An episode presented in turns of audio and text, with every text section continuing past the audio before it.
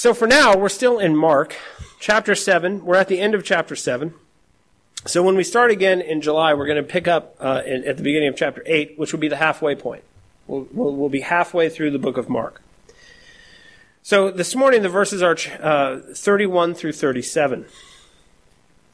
31 through 37. So before we begin, let's pray. Father, we thank you for the Gospel of Mark. Um, we thank you for giving him wisdom and insight and understanding and relating um, the good news of Jesus Christ in a particular way, in a particular way that wasn't just helpful to him, wasn't just helpful to uh, the Christians in Rome, but has been helpful to every Christian who has lived since. We pray, Lord God, as we open this text that was written uh, a long time ago for a particular audience, we pray, Lord, that you would open our hearts and, and minds and see how you meant it even for us this morning. Uh, you are a wondrous God. Your word is uh, unbelievable. At times, very difficult to understand that you were thinking of us this morning, way back when you were working through Mark and this text. And we pray, Lord God, that you would open that to us now, that you would encourage us, that you would strengthen us, that you would humble us, and that your Son would get all the glory. In Jesus' name we pray, amen. Now, the healing of a man with defective hearing and speech is recorded only by Mark. Uh, this is one of the, the rare times where Mark is talking, telling a story that only he tells. He's the only one that tells the story. Now, when that kind of thing happens, uh, when one gospel author is going to pick up a story, that's generally a flag for me to slow down and pay attention. Because why would he do that? Why don't Matthew and Luke tell the story? Why doesn't John tell the story? Uh, John seems very preoccupied with sight in his gospel, but wh- why does he leave this story out? What is Mark trying to accomplish by including this? Now, let's step back for a moment and look at this larger section uh, of wh- where we've been and where we're going, because there's a lot of similarities. If you go back to chapter 6, verse 31, and you go all the way through chapter 7, verse 37, okay, that big section over here, it's actually very, very similar to chapter 8, verse 1 through chapter 8, verse 30. They mirror one another. Okay, there's these re- repetitions going on. And, and so because he's repeating himself, because he's telling stories that nobody else is, is telling, it's very, very important that we understand what the grand scheme is. Now, if you go back to chapter 6, verse 31, I'm going to go through what we've been through, and it's actually an outline of, of the whole chapter 8 that we're going to get into in July. So listen, he feeds a multitude. Uh, Jesus crosses the sea. There's a significant landing on the other shore. He has conflicts with Pharisees. He has a con- conversation about bread. He heals some people, and there's a confession of faith about who he is. That outlines chapter 6, 31 through 7, 37. And that's exactly chapter 8. Okay, so th- these are the things that matter. He's feeding multitudes. He's crossing in the sea back and forth. He's making a landfall. He's having conflict with uh, the leaders of Israel. He's talking about bread a lot. He's healing a lot of people. And what we're going to see today is this, this portion that we're in now ends with people declaring who he is. Chapter 8 is the same way. In the end, they're going to declare who he is. Mark really wants us to pay attention to certain aspects of the story. And so he wa- and wants us to, to the extent that he's, he's repeating himself. Now I'm with Paul. It's, it's okay that, um, the, the authors of the Gospels and, and the epistles repeat themselves. Because why? Well, because we're hard of hearing. we're very hard of hearing. Uh, we have not really matured much past my five year old, who I have to tell like the same thing three times in the same 15 minute period of time. Like, put your shoes on. Put your shoes on your feet. Get your shoes on, right? And like my, right, just this morning, five minutes, how many times did I give the command? Once every 30 seconds. Get your shoes on. Because what happens? He gets very distracted. He's like, oh, I remember when I used to wear this shoe. Can I wear this? No, no, no. There's your shoes. I put them there. Just put them on. Well, what, what shoes are Titus going to wear? It doesn't matter what shoes Titus is going to wear. Just put the shoes on. Okay? Now, this, this whole episode this morning was very funny. And it got me thinking about this is what we're like. No wonder Mark's repeating himself. Right? Jesus is the, the God who came down from heaven to live amongst us, to heal us, to feed us, to take care of us, Right? And, and so he tells the story over and over, these stories repeatedly, because he wants us to get who he is. And when we read these stories, it's, it's, this is not just about a deaf guy who can't speak well. That's what the story is about, right? But, but we're all deaf people who can't speak well, right? Think about your week. How, how, how well did you hear God this week? How well did you praise Him? How well did you use your mouth? These stories are not just stories. He didn't just write this down and you're like, yeah, okay, I'm going to do this reading challenge and so we'll get to Mark and we'll check the box and we'll move on. This is a story about you. I'm your friend just like this deaf mute guy has friends. Right? You're my friends. We need to be taking one another bef- before the throne of God and crying out to Him saying, listen, we're, we're deaf and we can't communicate. Right? You have to open our ears. You have to give us the ability to speak. You have to give us the ability to praise you if you want praise. To preach and proclaim the gospel if you want it preached and proclaimed. We are the deaf mutes. And so that's why he included this story. He's talking about you. He's talking about me. So this is what Mark has in mind. He, he was originally writing this book for Christians who needed to know that Jesus loved Gentiles as much as he loved Jews for people who realized that they were deaf mutes, he needed to write a story for deaf mutes. So the, the humble thing for all of us to do is, is to feel this guy's story in our bones, to feel like, yeah, this is me. This is, I am like this guy. Now, there's a number of interesting elements to the story that really help us, that help bring it home. This whole episode here today is the end of a cycle in which we're trying to understand, we're trying to see through the, the writing of Mark, that Jesus is the greater prophet, leading a greater exodus, feeding the people as the manna from heaven, the heir of the prophet Elijah against Jezebel. He's testing the faith of the widow last week. He's raising her child. And Jesus is fulfilling the messianic promise of Isaiah chapter 35, verse 5 and 6 this man who is the, the word that they use to define that this this guy's speech impediment is a is a word that's only used one other time in the whole Bible, and it's the Greek version of the Bible. Okay, and, and in Hebrew it says mute. Okay, but what he's really talking about, this word ties this story directly to chapter uh, 35 of Isaiah. This is this is the kind of thing that's kind of hard to explain. Mark is sitting there writing a story and he's trying to make a point about Jesus being the Messiah. Jesus is the one who comes in the wilderness and leads us out of it. Well, what, what does he do for the people that he finds in the wilderness? Well, he goes back and he sees this story about how the, the, the deaf will hear and the lame will leap for joy. And there'll be this highway in the wilderness that is the way of holiness. And, and there'll be springs of water there.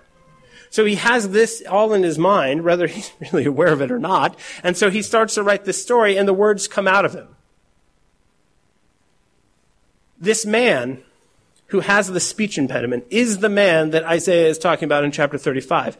The way that the connection happens is the only time someone is described with this word. All the other people that come to him that can't hear very well and can't speak very well, it's the only time this word is used because Mark wants to make a straight line connection between the age of the Messiah in the wilderness promised in Isaiah back here and what Jesus is actually accomplishing. So let's look at this. Mark chapter 7 verse 31. Then Jesus returned from the region of Tyre and went through Sidon to the Sea of Galilee in the region of the Decapolis. Now, what's fascinating about this route is that many people think it means Mark had never been to this area before. Because this is a little bit like traveling from New York to Chicago via Boston. Now, if you don't know your geography very well, that is not exactly what we would call a direct route, right? You don't get in your car to drive to Chicago and first go to Boston. Right? If I'm going to go to Tacoma, I don't go to Spokane first. Let's put it into real serious Washingtonian terms here. But that's a little bit what Jesus does. In order to go south, he first goes east. And then after he's been there for a while, now he makes this big arc and he comes back around. Now, it's so frustrating. People think this means Mark doesn't know what he's talking about. As if the, right? The modern man who would, ne- why would you ever go in anything but a straight line? well, there's a ton of reasons he would take this long route. Uh, how many of you guys have ever been on vacation? Okay, now, do you always just go directly where you're going? Is that usually how it works? I, have been on vacation, right? Has anyone ever been on Highway 1, uh, 100 or 101 or whatever it is that goes down the coast? Yes. Was there any reason to do it? No. Right? Like, let's go way out in the middle of nowhere in the coast so that we can go to Portland. That doesn't make any sense because I can get to Portland in two and a half hours on the straight line freeway. What did it say that Jesus wanted to do back in the last story? He wants rest. He wants to get away from the crowds. He would like to go, right? He'll take any zigzaggy path he needs to in order to avoid people. So of course, of course, he's going in this route that's very difficult, right? Very hard to understand. But what I love is that it, it just, it displays the unbelief of modern man. Because there's this whole debate about whether Mark had ever actually been out in this portion of Israel. And you're like, be, because Jesus takes a very long way to get there, you're going to suddenly question every. Okay. I'm not that smart, right? I, I, all I know is that when I've tried to avoid work, when I was at King County, I would go any direction I needed to to get away from it, right? And that's what Jesus is doing here. The, there's a couple of other interesting facts, though. He is in an area where there are, in fact, Jews, but it's mostly inhabited by Gentiles. And it doesn't say how long he's, he's gone. I mean, this could be weeks, this could be days, this could be months. Well, why don't they tell us what happened? I mean, can you imagine? I mean, he's walking around, he doesn't just magically stop healing people. He doesn't just magically stop telling people the gospel. Why, why wouldn't Mark tell us everything that he did? Well, John mentions in chapter 21, verse 25, at the end of his gospel, he says, and, and, and Jesus did so much more than what I've recorded here that it, the books would overwhelm the world. There'd be more books. If I wrote everything that Jesus did and everywhere he went, it would be too much to fit in, in books that would fit in the world. It's just too much. And so think, why would Mark is selecting here what he tells us and what he doesn't tell us? That is very interesting to me. There's a ton about Jesus that we actually don't know. But what is selected means that, that it must be the most important things, right? So here he is in a Gentile area out in what? A wilderness. Well, in Isaiah chapter 35, what does it say? The Messiah was going to what? Go to a wilderness. If, if their concept is the land of Israel is the land and everything outside of it is the wilderness, where's Jesus? He's not in Israel. But, but they have failed to understand something even more fundamental to this is that Adam was given a garden and he turned it into a wilderness. There were no thorns. He sins and then there's thorns. What do you, right? In a well cultivated garden, if it has thorns, it ceases to be a well cultivated garden, correct? What does it become? Well, it becomes something that looks like my yard, which is not a well cultivated garden, in case you misunderstood that joke. It's a wilderness. Adam turned the world into a wilderness. So these categories that the Israelites are having a difficult time overcoming, Jesus is trying to make crystal clear. I, I'm just in a wilderness because I came to the earth. Everywhere is a wilderness. He's been trying to make that point since chapter 1, verse 1. Israel thinks it's not in a wilderness, but it's in a deep, dark spiritual wilderness. The disciples who are with him, they see everything he's doing. They're going everywhere he goes. They eat with him. They, they talk with him. And what? They have hard hearts, hard ground. It's not a well cultivated garden. Okay? And, and everyone in, in the world is in the same wilderness. Because in Adam, we all left the garden. And so it, what, what we need is someone to come and turn the wilderness that we're all living in spiritually and in reality, right? Because thorns are a reality. It's not just a spiritual truth. Anyone who has a job knows this. Anyone who has any kind of vocation understands that's not just a metaphor. We need someone to come into this wilderness and, and, and, and make it, right? Give the dry ground. We need springs of living water. We need the thorns to turn it into well cultivated rose bushes. We need a highway to get out of this wilderness. Growing up in the city, one of the things that's always baffled me about the wilderness is how it's really hard to walk around in it.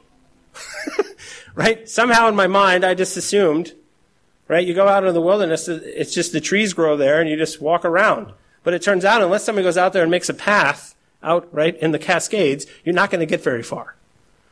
Because a natural wilderness, just everything grows in abundance in every direction. And, and I've wandered off the path hiking thinking, well, we're in the woods, we'll just go over there. And then you go for like four feet off the path and you're like, I, okay. I did not understand how wilderness works. so if you're in a spiritual wilderness, if you're in a world that has become a wilderness, what do you need in order to get out of it? Someone needs to come with a really big weed whacker, right? Someone needs to come and, and, and put some gravel down. You need a way out. And that's what Isaiah 35 is. Someone is going to come, and that person is going to go into the wilderness, and what they are going to do is, is turn it into an oasis. They're going to put streams of living water there. They're going to undo all the thorns. They're going to make a highway out. That is what Jesus is doing. He is weed whacking a large path through the Gentile lands here because those people are in the wilderness and they need a way out. He hasn't just, right? Think of the story last week. He hasn't just come for the house of Israel. He's come for the whole world. The whole world is his. So here Jesus is, wandering around out in the wilderness. He does want some rest, but you, we saw last week he's not, he's not so unfeeling. He's not so self-centered that just because he wants a vacation, he's not going to be disturbed by anyone. Right? He, his phone is still on. He's still got his computer. Even though he's on vacation or trying to be on vacation, he's still doing the work of the Lord that, because his, his job is the Messiah. And so that's what you see here. You, you see the tension in his life. How tired do you think this guy is? I mean, on a real level, think about every, he's wandering around. He's got all these dolts he's got to argue with, right? He's got all these guys following him who just aren't getting it. And everybody, everywhere he goes, wants something from him. How tired do you think he is? Ask a mom. I'm sorry, okay. they might know. But what you see here is that Jesus is not a self centered person. He's not like, hey, you know, I need some me time. I'm just going to go out here in the woods and sit and listen to the birds and drink some water out of this natural spring here and just whatever. The birds will bring me food. It'll be great. Now, that, that'd be me. If I could get birds to bring me food, you know how fat I'd be? My goodness. Just sit there. Do nothing. But Jesus isn't that kind of person. We live in an age where this is like the thing, right? A little me time. Mommies need a little me time. Dads, you need to have, right, a man cave. You go out there and you be a man. Well, what about your kids? What are, oh, okay. That's for June. so here Jesus is. He's trying to get a little rest, and what happens? You go to Mark chapter 7, verse 32. This is what it says. And they, doesn't say who the they are, brought to him a man who was deaf and had a speech impediment. And they begged him to lay his hand on him. So this guy who cannot hear, who cannot speak, because he's not mute, he has a speech impediment. He makes noises. Now, when I was a kid, I had a coach like this. Um, one of the best coaches I ever had, one of the most entertaining coaches I ever had, because he could not hear and he could not he could not speak. So, you know, on the offensive line, he's the offensive line coach. So just imagine him trying to get a bunch of eight year olds to, to be a, like a, an effective front line for a football team. And, and the guy couldn't speak. So literally, he would, oh, is the sound that he would make. And, after three years of having him as a coach, I'm like, oh, you want me to go to the right? Right? Because you get used to even the sounds that people like that make. But you couldn't understand a word. He, he there had been an accident of some kind. And so he, he remembered the ability to speak, but it had been when he was very young. And so it had been decades and so he could remember in his mind how to speak, but the apparatus stopped working. Now, I've actually met deaf people and they move, you know, they make hand gestures and stuff, but there's no sound. There's a difference. This guy has a speech impediment. At some point he could speak, and he attempts to speak now, and all that comes out of him is, uh, is utterances that nobody can understand. And he's got some people in his life who care about what's going on with him. Because they want him to get better. They want, they're bringing him to Jesus, right? Because he can't, he, if he just walks up there, they're not, he can't communicate for himself. They're bringing him to Jesus. That's very important to understand. Somebody loves them, him enough to bring him before Jesus. This word in Greek, translated as speech impediment, is mogilalon. Okay, which properly, really, if you, if you just translated it directly, it means speaking with difficulty, as I've explained. He's not, he's not in, incapable of making noise. He's incapable of ma- forming the, the noises into any kind of utterance that anyone around him understands. It's a very rare word. The only other time you see it in the scriptures is not even in the Old Testament and in the Hebrew Old Testament. You see it in the Greek translation of the Old Testament. It doesn't say whether he's a Jew. It doesn't say whether he's a Gentile. They begged Jesus to lay hands upon him because they had learned from, from earlier passages we've already considered. They understood this. They'd seen enough of what Jesus had done that laying on of hands was a solemn symbol of consecration. They understand that through it there is power that's delivered. So th- there's all this debate about whether the guys, these guys are Gentiles or Jews, and it's very unclear. Later on, when Jesus says, be open, he speaks Aramaic. Does that mean the guy speaks Aramaic? Does it really matter if the guy understands what Jesus says? In this case, some people want Jesus to, to touch them or to, he, they want to touch Jesus, but there's no conclusive evidence what kind of people these are. Do you know why? It doesn't matter. It, it, I, it ceases to matter at this point. After he's fed the 5,000 Jews, after he's, he's um, healed the woman, the Syrophoenician woman's daughter, does it, he's helping everybody now. Okay, this is one of those many things that people spend a ton of time arguing about. Who cares? The guy needs help. He has friends who love him enough to bring him before Jesus. Now, deaf mutes, this is one commentator wrote this, and I found this to be, in our age, this is like super not politically correct. Deaf mutes were classed with other groups not educated enough to keep the law, like women, slaves, imbeciles, and minors. So, just to prove some of the points I've made previously about how women were second class citizens, apparently, you know, they didn't receive an education, so they were classified as people who can't keep the law, like slaves, imbeciles, and minors. So, deaf mutes were not required to keep the law. They weren't also allowed anywhere near the temple. Now, in these days, crowds normally gather to see magicians do tricks. This is what Jesus has been worried about in the past. He's worried that people just think he's a conjurer of some kind, right? Like Gandalf has showed up and he's just going to kill some Balrogs and heal some people and do, right? Say some incantations and him and Harry Potter are going to say some weird things and things are going to start moving around. He doesn't want to be considered just a magician. He doesn't want to be considered somebody who's just a miracle worker. And so this is partially why he's in the land that he's in in the first place. Now, let's go on to Mark chapter 7 verse 33. Taking the man aside from the crowd privately, he put his fingers into his ears and after spitting touched his tongue. now, let's talk about this for a moment. Right? The last story, the woman wanted her child healed and Jesus, without putting his fork down, said, done. She was healed. So why is he spitting on his finger and rubbing this guy's ears? Why is he doing that? Right? Touching, or no, he spit on his finger and touched the guy's tongue and then stuck his finger in his ear. Right? I don't know about you. I have little boys. Generally, when you do this and you stick in someone's ear, that's not pleasant. That's not something you're, right? you're not helping a person out by doing that. Having had brothers, I can tell you right now, it's not that great. Why is Jesus doing If he doesn't want to be a conjurer, why is he doing the conjuring stuff? It's a good question, I think. He's really trying hard to avoid looking like a man who just is Harry Potter, right, hanging out with Dumbledore, just doing some magic.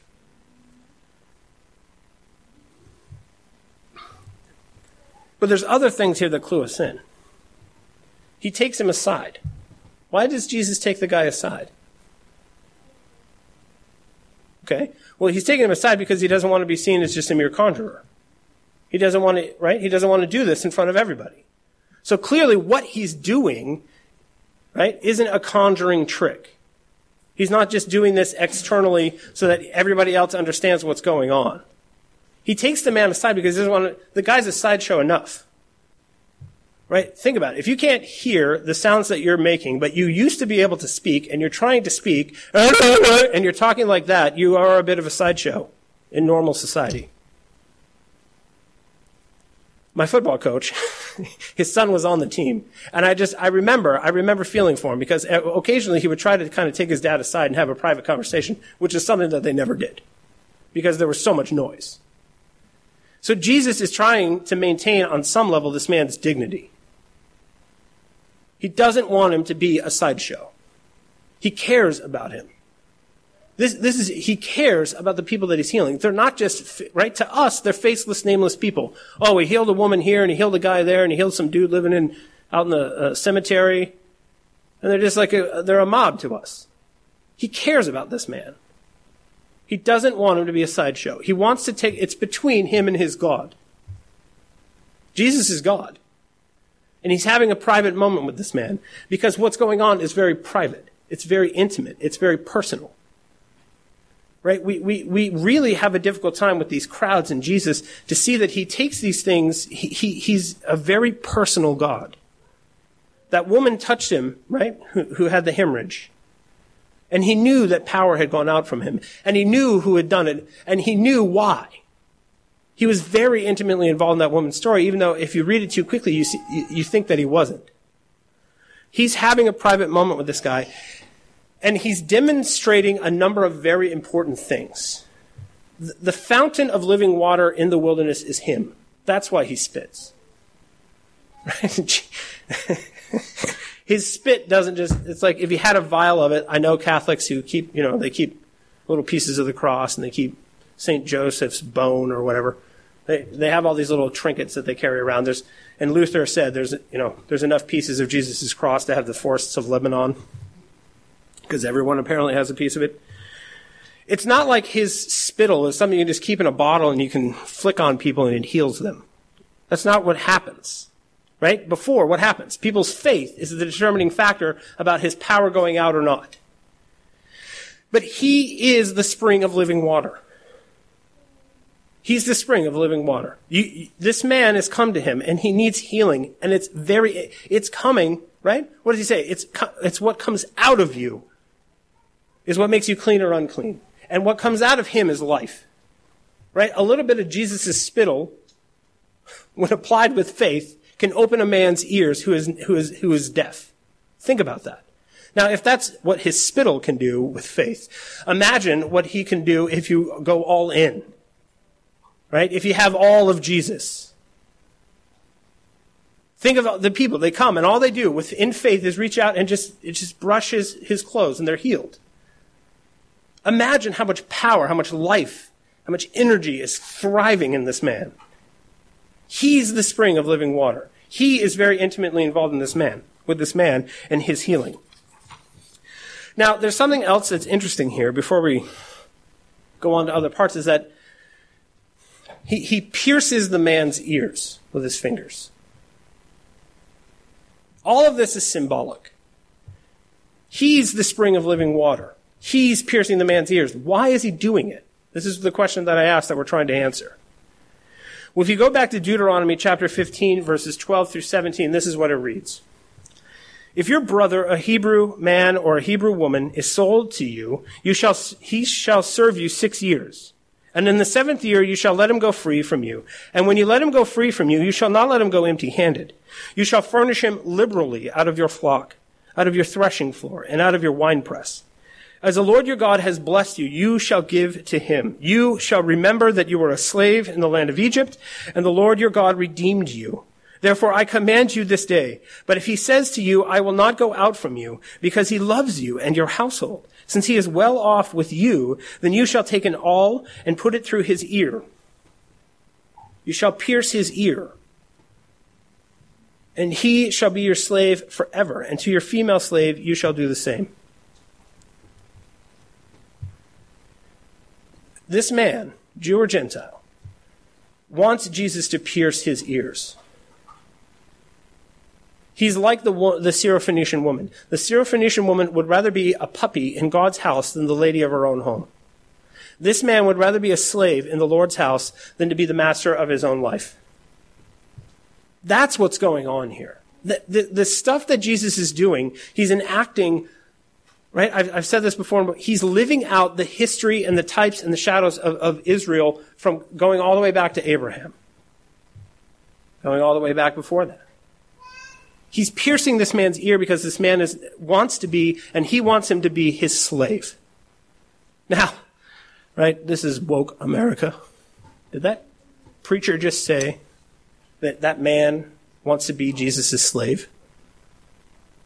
Did you hear everything that you're, right? You have a man in this story in Deuteronomy. Let's talk about this for a moment because we do live in woke America. We live in America where you have people who should know better stand up and say, well, God hates all forms of slavery. All forms of slavery are wicked. All, well, that's actually not true. It's actually not true. Man stealing slavery is bad. Chattel slavery is bad. Right? I'm going to row a boat over to Africa and steal a bunch of people and then sell them and not care how they're treated? Right? Chucking the ones that die overboard? No. No. It's very important to understand that, and the English Standard Version does this all the time. You know what, you know what Paul calls himself constantly? They clean it up in the ESV. He calls himself a bondservant. But that's not really the word. Sometimes they say servant, but that's not really the word either. He says, I'm Jesus' slave. I'm his slave. How much control over your own life does a slave have? None. So then, uh, us, right, white guilt Americans, here we are, everyone in this room, right, they want to drown us in white guilt. They want to waterboard us in white guilt. We suddenly start thinking very, oh, well, we don't want anything to do with that. But listen to what it says. If, if, if, a Jew had to sell himself into slavery to another man, at the end, when he was to be set free, because he wasn't supposed to be a slave for his entire life, you're supposed to give him out of the riches of your home, just like, just like the Egyptians gave to Israel the riches of their home when God saved them from slavery. Let's look at Jesus. What kind of master is he? When it says that you're his slave, does that mean you're just one of the house slaves, like in the antebellum South? Is that what it means? I think this is an issue that has come up in the text that I think is something very important. We need to understand what slavery in the Bible actually is so that we're not manipulated by liberalism and, and bad theology and, and are forced to vote for, think about, promote things that are ungodly right? Because this whole woke America, woke church thing is a really big deal right now. And, and, there are people that you normally would not think split over it are splitting over it. Right? The, and this is one of the things. I read an article about the fact that we are actually all in sin. This church is in sin because we're so uh, uh, white. And they actually had on there a way to figure out how many ethnic people you should have in order to balance it out and make the church a, a church about equality. So now, like, forget sin, I suppose. I just need to go find three Asians, five black people, and some South Americans, I suppose. And that, that's really what my evangelistic plan should be about, is ethnicity. And, and, and go on the Gospel Coalition and look this up. The Gospel Coalition. That's not just some right-wing, fringy thing. This is what they actually think the gospel is about right? Because we have been tied in knots about America and its sins that ought to be repented of, but even there you have to be very careful. Now, my family's from Tennessee.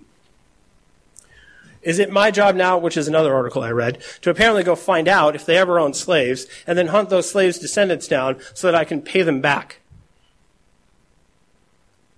Right? And no, no wonder the church is so ineffective because we've bought wholesale this whole idea. But what is this man showing us? Just like last week, this is a gospel for the humble and the humble only. The Syrophoenician woman would rather be considered a dog in God's house than to be the master of her own. This man would rather be a slave in God's house than the master of his own. Why? Why? What kind of master is Jesus? Is he a master that cares about you? Is he a master that cares about how well fed you are? Is he a master that cares about how well clothed you are? Is he a master that cares about your spiritual state. Right? A slave in Jesus' house is a co-heir to the God who owns the heavens and the earth. Think about that. John MacArthur wrote a book, and it's actually called Slave, and it's excellent on this topic. He goes through the New Testament and he talks about slavery in a way that's very helpful and edifying, and in a way that will prevent you from getting manipulated. Jesus is not a conjurer. He's not a conjurer. He has come into this world because we submitted ourselves to slavery under Satan. You go back to the very beginning, he said, Here, Here is a garden. Here is a world. Go in my image now. You're going to go out and you're going to rule it and be a master like I'm a master. Because what? Everything I've made is good. I am good. I am glorious. And I've, I've made all of this to share with you. And we were like, no, no, no. We would rather have a wilderness. We would rather be the slaves of Satan. And so what does Jesus have to do? He has to come into a wilderness, right, and be the strong man that throws down the person who has us in bondage to free us. You gotta serve somebody. Listen to Bob Dylan. Okay, Bob Dylan at least got this part right. You gotta serve somebody. There's no such thing as living. This is even what I love about this whole slavery issue. Patriarchy. Here's, here, here, this is the one I like the most. So, women, in order to be liberated, what you need to do is not have a man who's always telling you what to do, right, at, in your home. You don't need to get married. What you need to do is you need to go work at this bank where there's a man who's always telling you what to do. And what kind of master is he? Right? God forbid you had a man who loved you, who's leading you well. Slavery, we can't have slavery. That's insane. Okay. Um, so, let, well, there's different kinds of slavery. Paul's very clear, right? All slavery must not be bad because Paul is very clear in the New Testament about how you are to, to treat slaves. But let's think about this, right? The last thing I want is slavery. The last thing I want is to, is to work for somebody else and do everything for him, like this Jesus guy. You do everything for him. You're out of your minds. Okay, well, um, okay, so your home loan is $500,000 through Bank of America. Your car loan's $40,000 through Bank of America. Your personal loan that, because you want to have the affluence your parents had, but you want to have it 20 years earlier. Okay, Bank of America again. So you owe Bank of America $800,000 and you go to work and you give all, all this money to them and you can't move away. You can't get away from it. So what are you? Right? You want to call me a slave? Well, I'm fine with that. There's the trick. A lot of people don't like this language about slavery because we don't want, we don't want to be anything but the master of ourselves. When you get down to the root of all of this, all of this messing around with scripture and what it means is this. We want to be our own masters. We don't want any other master. But you're gonna serve somebody. So who are you gonna serve? Right? This man is deaf. This man cannot speak. He, he, he knows all too well what slavery to Satan looks like, feels like, is like. And, and he wants a new master. And, he, and he's willing to serve, right? Has he heard anything about who Jesus is? So, how does he know that Jesus is a better master? Hmm. But here he is coming to Jesus because any master would be better than the one he's got. And then, and then, and then he can hear. And he can speak. And it turns out that the new master is, you can't even describe how much better. Now, how many of you, when you wanted to be baptized, maybe you were baptized as a kid, you didn't really have a choice. But do you guys remember a day in your life when you came to realize that you really had won the lottery? That, that it really was better than anything you could possibly imagine? I remember I like hearing about Jesus be like, okay, I want that master. And then I go and I follow him, and it turns out that I had no idea how amazing he was. And that's what it's like for all of us. This man has come to him. And what is he, right? He has no idea really what he's getting himself into, but he believes that Jesus can do it, right? Unless there's faith, Jesus isn't a conjurer of tricks. He really believes. And, and so Jesus looks to the heavens. Now, this is verse 34 and 35. Jesus looks to the heavens and he sighs. Now, this word is he moans out. Because every time Jesus sees what kind of master we've submitted ourselves to, what kind of wilderness we've made of this world, it really, really affects him. He sees this man, and he, all he can do is look to the heavens, and it's the, the despair and the sadness that he feels over the sin and Satan is such that he can't even vocalize it. It's a groaning too deep for words that Paul talks about later. He just looks to the heavens and just sighs. Now, why does he look there?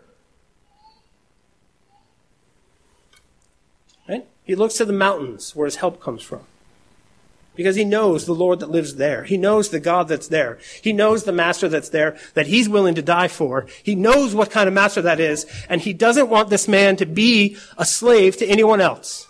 He's, he, bring this man into our home. Let's pierce his ears. I, I touch his tongue. I look to the heavens and I say, be opened. He doesn't say let his mouth be opened. He doesn't say let his ears be opened. He says of the whole man, let it be opened. Think about that. Because the Spirit of God is now going to enter in. He, it's not just about his hearing. It's not just about his mouth. It's about the whole person. And this is the kind of master that Jesus is. He's concerned about the whole person.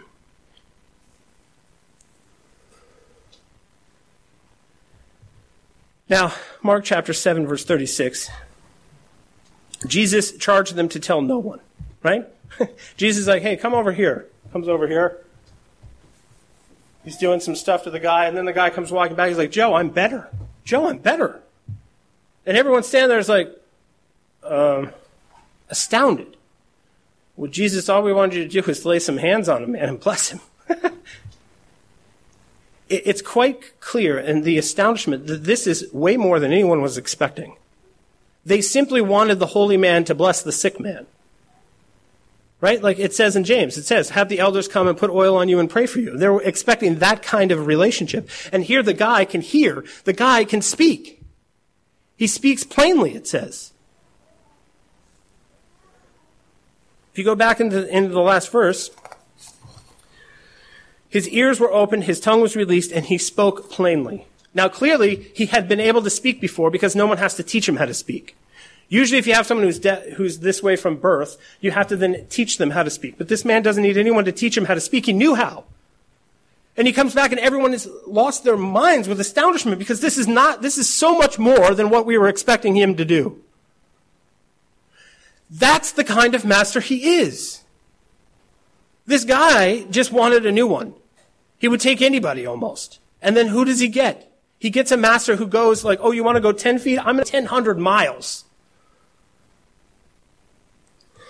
And he charged them, tell no one about this. Why? Because he doesn't want a conjurer of tricks. He wants relationship with people. He wants intimacy with people. He wants people to come to him, not because they think he can wave a magic wand and do magic stuff. He wants a relationship with them. Because so far everyone's just going around there, oh, Jesus says, says this and commands this and do this. No, they're, all they're talking about is, are the things that he's physically doing. And, and the more he commands them not to do it, the more they do it. Raise your hand if that's true of you, right? Thank you, Titus. So it says in Romans, I didn't really know it was sin until the word of, I read. Like, there were sins I didn't even know were sins, so I read them in the word of God. And then you know what? As soon as I found out, I really wanted to do them. Like, the wiser I get, little baby steps, suddenly I realize something I have been doing I can't do anymore. And you're like, man, now, I, I didn't really care before. Now I just want to really keep doing it. He says, he commands them, don't tell anyone. And they tell everybody. they tell everybody. He doesn't just want to heal you. He wants a relationship with you. He wants stability. He wants you to obey. He wants you to come in and follow him and, and, and listen to him and obey him. He wants more than just to be a conjurer of tricks.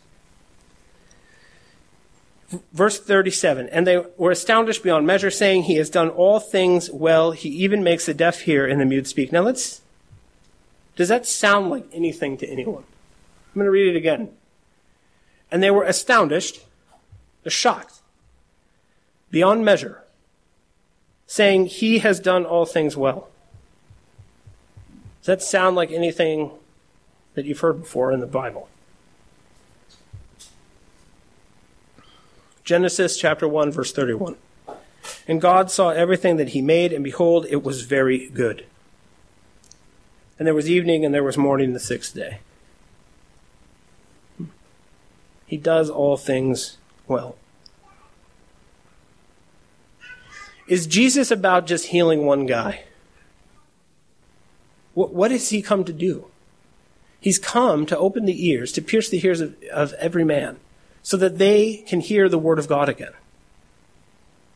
He's come to, so that, that he can, on our lips, give us the ability to praise the living God. We walked with God in the cool of the day and we communed with him. And we lost that. We, we wanted a new master. We wanted a wilderness instead of a garden. And Jesus isn't just here to heal individual men and women. He's here to recreate this world. He's here to make a highway in the wilderness. He's here to make the wilderness a garden. And he does it one individual person at a time if you know someone who need, who cannot hear the word of God, if you're a person who has a difficult time hearing the word of God, come to Jesus like this man did. And you're like, well, what are you talking about? I heard the word of God and like 20 years ago and I came and they flicked some water on me and I've been sitting here ever since. What are you talking about? Let's talk about that. are you living in a wilderness? Is this world a wilderness? Is this city a wilderness? Is this country a wilderness? Or there are jackals devouring small children?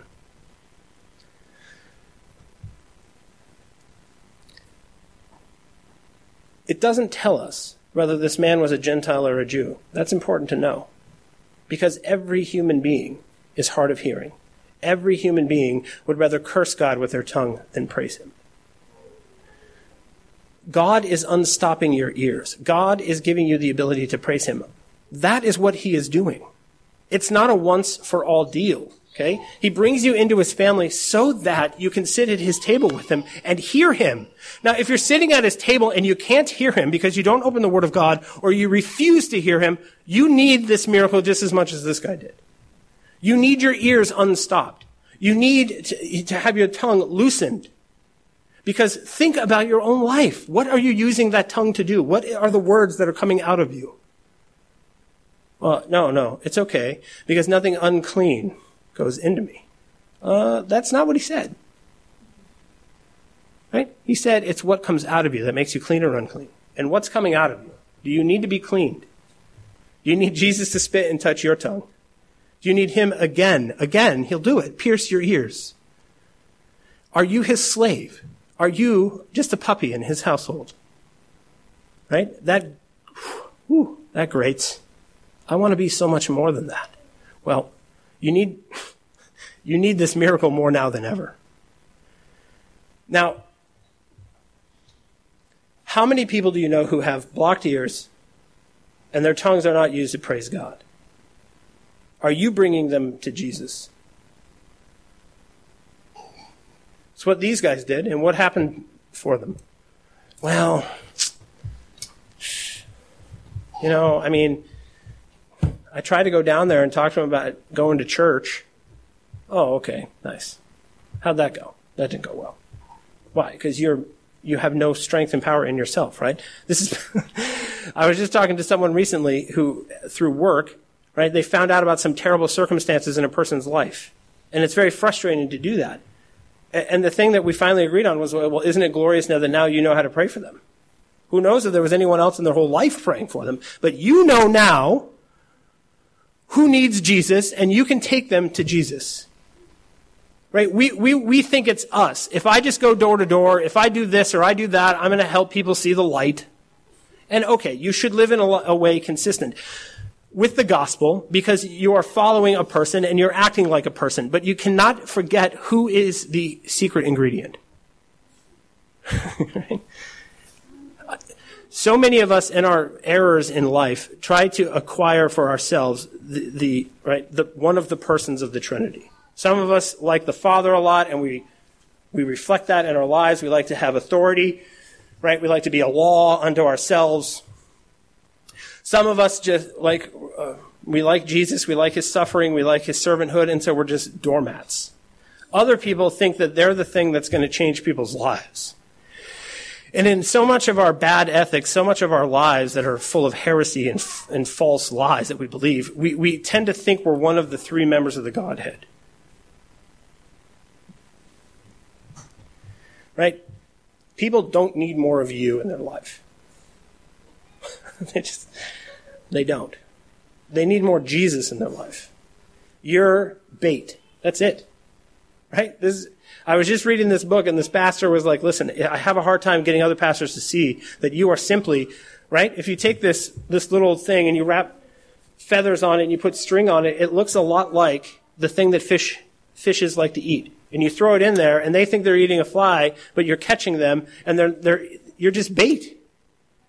You're just a bunch of nothing stuff wrapped up to look like Jesus. you're the bait to bring them to Jesus. You find out your neighbor's having a baby, make them a meal. I'm not, right? There's all kinds of other teaching that I've done that I'm not trying to undo at this moment. But you're not God. I'm sorry to be the one to tell you that. The most effective thing that we can do are, are take people to the source of life, the source of healing, the person who unstops ears, the person who gives them the ability to praise the living God. This is grace. How sweet the sound. This man now, who had never heard a word, the first things he hears are the word of God. A tongue that he could not make any kind of clear utterance with, he now uses to praise the living God. This is what we all need. This is what we've all been given. This is what's been given to the world. And this is now the mission of the church. Just as it's happened to you, you need to now go and bring the people in your life before the God who will open their ears and open their tongues. Let this be not only the thing that fills our hearts with confidence and strength and life, let this be the, the thing that we go into the world to do. Let it be what we are, slaves in the house of God who, whose ears are open to his word, whose tongue is loose so that we can praise him. And let this be our mission. Jesus, we thank you for your word. We thank you for the Gospel of Mark and all that you are doing in, in our lives through it. We pray, Lord God, that uh, we would consider our own lives, that we can see how you have healed us, how you have opened our ears, how you have loosed our tongues. For many of us, Lord, it's been a, a, a long time. We've stuffed cotton, we've stuffed many things into our ears to stop the Word of God. I pray, Lord God, that this morning that you would heal us, that you would open our ears again. Lord, it's, it, our, we have sinned greatly with our tongues. And we pray, Lord God, that this morning, as we commune with you here, that we would confess those sins, that you would heal us, that we would use our tongues to praise you, to speak your word. For you sent your Son, the Word of God, to us. May we hear him and may we speak him. May we receive him and may we proclaim him. Amen.